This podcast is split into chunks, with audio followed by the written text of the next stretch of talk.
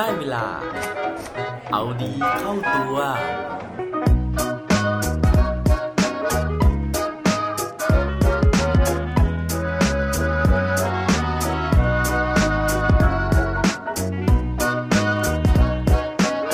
ความสำเร็จและสาขาแรกของ Starbucks ใน Southeast Asia อยู่ที่ประเทศไหนครับสวัสดีครับพบกับผมชัชวาลแสงปรีดีกรและรายการเอาดีเข้าตัวรายการที่จะคอยมาหมั่นเติมวิตามินดีด้วยเรื่องราวแล้วก็แรงบันดาลใจเพื่อเพิ่มพลังและภูมิต้านทานในการใช้ชีวิตให้กับพวกเราในทุกๆวันวันนี้ผมมาแปลกนะฮะเพราะว่าผมเนี่ยถามถึง2คำถามนะครับในตอนต้นของรายการโดยที่คำถามที่2นะฮะเราอยากจะมาชวนกันคุยนะฮะว่า Starbucks สาขาแรกใน Southeast Asia นะฮะหรือว่าเอเชียตะวันออกเฉียงใต้เนี่ยตั้งอยู่ที่ประเทศอะไรนะครับซึ่งก่อนที่เราจะไปพบคำตอบนะฮะซึ่งผมจะมาเฉลยตอนท้ายเอพิโซดนะครับเรามาพูดกันถึงประเด็นแรกกันก่อนดีกว่าว่าทำไม Starbucks ถึงประสบความสำเร็จโดยที่ความสำเร็จของ Starbucks นะฮะพิสูจน์ได้ด้วยจำนวนสาขานะฮะที่วันนี้เนี่ยทั่วโลกมีสาขา Starbucks มากถึงกว่า 16,000 สาขาแล้วนะครับแล้วก็ล่าสุดนะฮะที่ตอกย้ำความสำเร็จของเขาก็คือการที่ Starbucks เนี่ยสามารถที่จะบุกเข้าไปนะครับตั้งร้านสาขาแรกในประเทศอิตาลีได้แล้วเพราะว่าก่อนหน้านี้เนี่ยครับอิตาลีเนี่ยถือว่าเป็นจุดอ่อนนะฮะหรือว่าเป็นจุดบอดของ Starbucks เลยที่ไม่สามารถที่จะบุกทะลวงเข้าไปได้เนื่องจากที่ประเทศอิตาลีเนี่ยนะครับเขามีวัฒนธรรมการดื่มกาแฟเป็นของตัวเองแต่ว่าตอนนี้เนี่ย Starbucks ทำสำเร็จแล้วนะฮะซึ่งส่วนหนึ่งของความสำเร็จนะฮะซึ่งต้องบอกว่าเป็นส่วนใหญ่ด้วยนะครับมาจากผู้ชายคนนี้ที่ชื่อว่า Howard Schultz หรือว่าผู้ก่อตั้ง Starbucks นั่นเองครับสำหรับ Howard Schultz นะฮะเขาเกิดเมื่อวันที่19กรกฎาคมปี1953นะครับในย่านบรูคลินนิวยอร์กประเทศสหรัฐอเมริกาโดยที่พ่อของเขานะฮะเป็นอดีตทหารในกองทัพสหรัฐนะครับโดยที่เขามีพี่น้องอีก2คนนะฮะเป็นน้องสาว1คนที่ชื่อว่ารอนนี่แล้วก็พี่ชายของเขาที่ชื่อว่าไมเคิลโดยทั้งหมดนะฮะเติบโตขึ้นมาในครอบครัวที่ยากจนนะครับพ่อของเขาเนี่ยหลังจากที่ปลดประจำการในกองทัพสหรัฐแล้วนะครับก็ต้องมาทำงานรับจ้างรายวันนะฮะแล้วก็มีชีวิตที่ค่อนข้างจะขัดสนเลยทีเดียว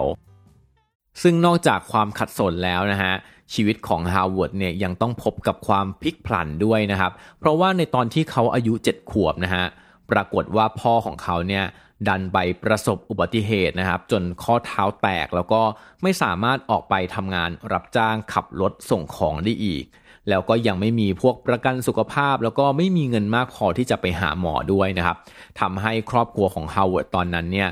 มีรายได้เพียงแค่ไปซื้ออาหารมาเลี้ยงปากท้องไปวันๆเท่านั้นเองดังนั้นนะฮะ Howard เนี่ยก็เลยต้องออกมาทำงานนะฮะโดยที่ตอนที่อายุ12นะครับเขาก็เริ่มทำงานเป็นคนขายหนังสือพิมพ์นะฮะแล้วก็ทำงานที่ร้านกาแฟแถวๆย่านที่พักจนกระทั่งอายุ16นะฮะก็ได้ไปรับจ็อบนะครับในร้านขายขนสัตว์เพื่อที่จะนำขนเหล่านี้นะครับไปทำเป็นเสื้อขนสัตว์ซึ่งเขาบอกว่าเป็นงานที่หนักมากงานหนึ่งสำหรับเขาเลยนะฮะแต่ว่านั่นเนี่ยมันทำให้เป็นการบ่มเพาะอุปนิสัยในเรื่องของความขยันแล้วก็อดทนต่อความยากลำบากให้กับตัวเขาและในความโชคร้ายนะฮะต้องถือว่ายังมีความโชคดีอยู่นะฮะเพราะว่าด้วยความที่เขาทำงานแต่เด็กนะฮะทำให้เขามีร่างกายที่แข็งแรงนะครับประกอบกับการที่เขามีทักษะในการเล่นกีฬานะฮะทำให้เขาใช้ความสามารถในด้านนี้เนี่ยทำการขอทุนการศึกษานะครับแล้วก็ได้รับทุนไปเรียนต่อในมหาวิทยาลัย Northern Michigan นะฮะโดยในปี 1971 นะครับเขาก็สามารถเรียนจนจบปริญญาด้านการสื่อสารมวลชนนะฮะแล้วก็ในปี 1975 เนี่ยก็ได้มีโอกาสนะครับเข้าไปเริ่มทำงานนะฮะโดยที่ได้โอกาสในการที่ไปอยู่ในทีมขายของบริษัท Xerox นะครับจากนั้นก็ขยับนะฮะตำแหน่งไปเป็นผู้บริหารนะฮะของบริษัทสัญชาติสวีเดนที่ชื่อว่า Hammarplast นะครับซึ่งเป็นผู้ผลิตเครื่องใช้ไฟฟ้าภายในบ้านรวมถึงเครื่องบดกาแฟด้วย ตรงจุดนี้เองนะฮะเป็นจุดเริ่มต้นนะครับที่ทำให้เขาเนี่ยได้เข้าไปใกล้ชิดกับธุรกิจร้านกาแฟ Starbucks มากขึ้นเนื่องจากว่าหลังจากที่เป็นทีมขายของเครื่องบดกาแฟนะครับปรากฏว่าตอนนั้นนะฮะมีร้านค้าร้านหนึ่งนะฮะซึ่งเป็นร้านกาแฟเล็กๆนะครับแต่ว่าสั่งเครื่องชงกาแฟจากบริษัทของเขาเนี่ยมากกว่าร้านอื่นๆเขาเลยตัดสินใจไปพบนะฮะแล้วก็ไปพูดคุยกับเจ้าของร้านซึ่งร้านนั้นนะครับมีชื่อว่า Starbucks นั่นเองนะฮะ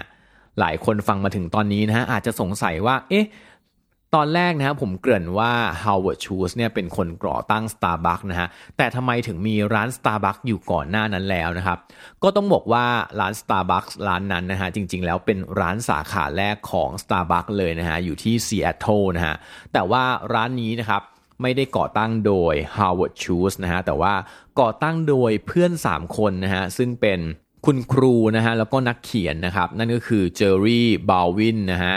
เซฟซีเกิลนะฮะแล้วก็ Gordon Baker ทั้ง3คนนี้นะครับมีความหลงใหลในการดื่มกาแฟเป็นอย่างมากเลยนะครับแล้วก็ตัดสินใจที่จะหุ้นกันเพื่อเปิดร้านกาแฟเล็กๆที่ซีแอตเทิลแห่งนี้นะครับโดยใช้ชื่อว่า Starbucks นะครับซึ่งชื่อของ Starbucks นะฮะก็เป็นผลมาจากการที่ทั้ง3คนเนี่ยชอบอ่านหนังสือนะครับโดยที่หนังสือเล่มโปรดของทั้ง3คนนะฮะก็คือ Moby Dick นั่นเองนะครับทั้ง3คนนะฮะก็เลยเลือกชื่อของตัวละครนะฮะซึ่งเป็นต้นหนนะฮะหรือว่าคนนำทางบนเรือเนี่ยนะครับที่ชื่อว่า Starbucks นะฮะจากหนังสือ Moby Dick นั่นเองนะครับมาตั้งชื่อเป็นชื่อร้านนะครับแล้วก็เลือกนางเงือกนะฮะขึ้นมาเป็นโลโก้ของร้านทีนี้นะฮะพอ Howard เนี่ยได้ไปชิมกาแฟที่ร้าน Starbucks นี้นะครับเขาก็ชอบมากนะฮะแล้วเขาก็ตกหลุมรักในธุรกิจนี้มากๆเลยนะครับเขาก็เลยคิดว่าจะทำยังไงดีนะฮะที่จะสามารถที่จะเป็นส่วนใดส่วนหนึ่งของธุรกิจนี้ให้ได้นะครับโดยที่ Howard นะฮะก็เลยไปคุยกับ Jerry Baldwin ว่าร้านกาแฟ Starbucks เนี่ยนะครับมันมีศักยภาพมากๆเลยนะฮะที่จะเปิดสาขาเพิ่มแล้วก็พูดคุยในเรื่องของแผนธุรกิจต่างๆนะฮะจนสุดท้ายแล้วเนี่ยทั้ง3คนนะฮะก็เห็นดีเห็นงามในการที่จะจ้าง Howard Schultz นะครับเป็นผู้อำนวยการฝ่ายการตลาดที่ร้าน Starbucks นะครับซึ่งเขาบอกว่าตอนแรกนะฮะค่าแรงเริ่มต้นเนี่ยน้อยมากๆเลยนะฮะแต่ว่า Howard Schultz ก็ตัดสินใจที่จะมาทำนะครับเพราะว่ามีใจรักในธุรกิจนี้ระหว่างนั้นนะฮะที่เขาทำงานอยู่นะครับเขาก็ได้มีโอกาสเดินทางไปจัดซื้อสินค้าต่างๆนานานะครับแล้วก็ได้เดินทางไปถึงเมืองมิลานนะฮะประเทศอิตาลีนะครับแล้วก็ปรากฏว่าเขาไปเห็นร้านบรรยากาศการดื่มกาแฟที่อิตาลีเนี่ยแล้วเขาก็ชื่นชอบมากเพราะว่าการดื่มกาแฟที่อิตาลีครับมันไม่ใช่แค่ขายกาแฟแต่ว่ามันเป็นเรื่องของการขายบรรยากาศนะฮะว่าแล้วเขาก็เลยเอาไอเดียนี้นะครับมาเสนอนะฮะผู้ก่อตั้งทั้ง3คนนะครับ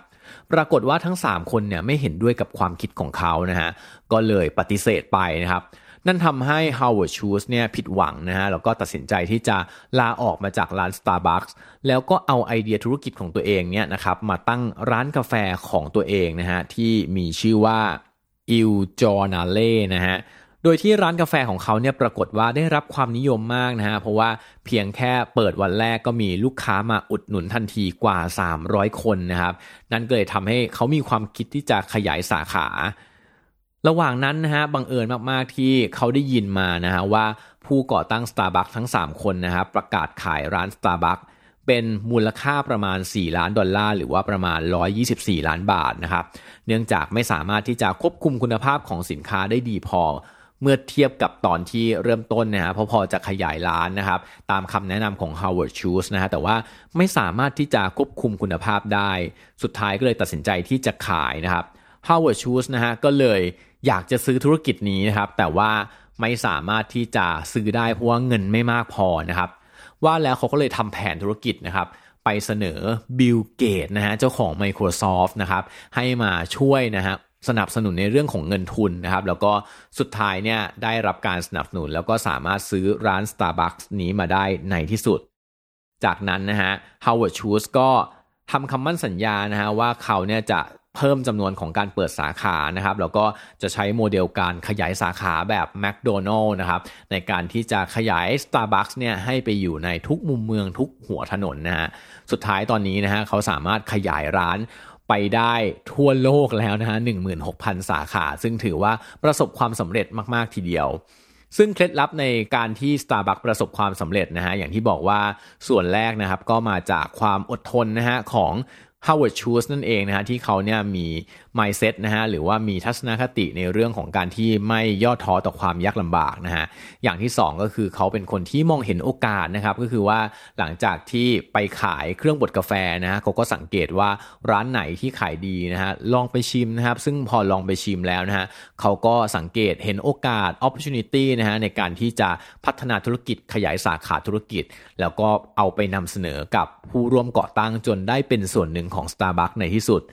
นอกจากนั้นนะฮะการที่เขาเดินทางไปที่ประเทศอิตาลีนะครับก็ทำให้เขาเห็นบรรยากาศนะของร้านกาแฟที่นั่นแล้วก็เอามาปรับใช้ถึงแม้ว่าตอนแรกจะไม่ได้ปรับใช้กับ Starbucks นะครับแต่ว่าเขาก็ไปเริ่มต้นกับร้านกาแฟของตัวเองและสุดท้ายเนี่ยก็ได้เอามันมาใช้กับ Starbucks ในที่สุดแต่ว่าสุดท้ายนะฮะยังมีอีกเคล็ดลับหนึ่งนะฮะที่ทำให้ Starbucks ประสบความสำเร็จนะครับนั่นก็คือเรื่องราวของนางเงือกที่เป็นโลโก้ของ Starbucks นั่นเองนะฮะตอนนี้หลายคนอาจจะเริ่มทำหน้าสงสัยนะฮะแต่ว่าจริงๆแล้วนะครับเชื่อไหมครับว่านางเงือกที่เป็นโลโก้ของ Starbucks นะฮะเปรียบได้กับนางกวักนะครับในเมืองไทยเลยทีเดียวนะฮะเพราะว่านางเงือกที่ปรากฏบนโลโก้นะครับเขาบอกว่ามันมีที่มานะฮะจาก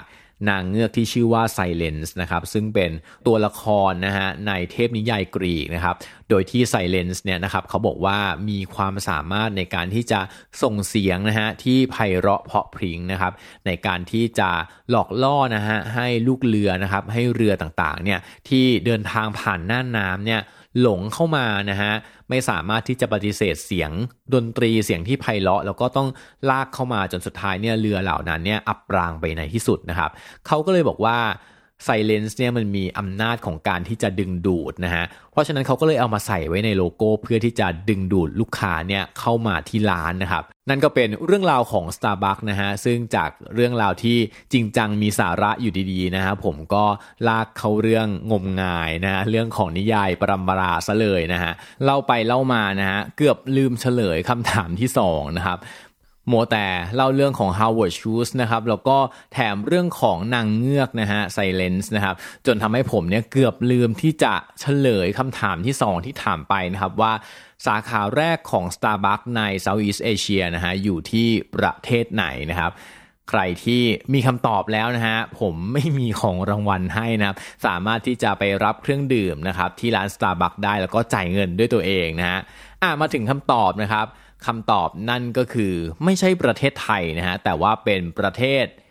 สิงคโปร์นะครับซึ่งเป็นสาขาแรกนั่นเองนะฮะก็ใครตอบถูกผมดีใจด้วยนะครับหวังว่าเรื่องราวในวันนี้นะฮะจะให้ความสนุกสนานนะฮะให้สาระแล้วก็ให้กำลังใจกับใครหลายๆคนนะฮะที่อาจจะลำบากนะฮะลำบากทั้งตอนนี้ลำบากทั้งในอดีตนะฮะแต่ว่าผมเชื่อว่าเรื่องราวของ Howard Schultz นะฮะจะเป็นแรงบันดาลใจว่าวันหนึ่งนะฮะถ้าเกิดว่าเราอดทนนะครับแล้วก็เรามองหาโอกาสอย่างสม่ำเสมอชีวิตของเราจะประสบความสำเร็จได้อย่างแน่นอนครับ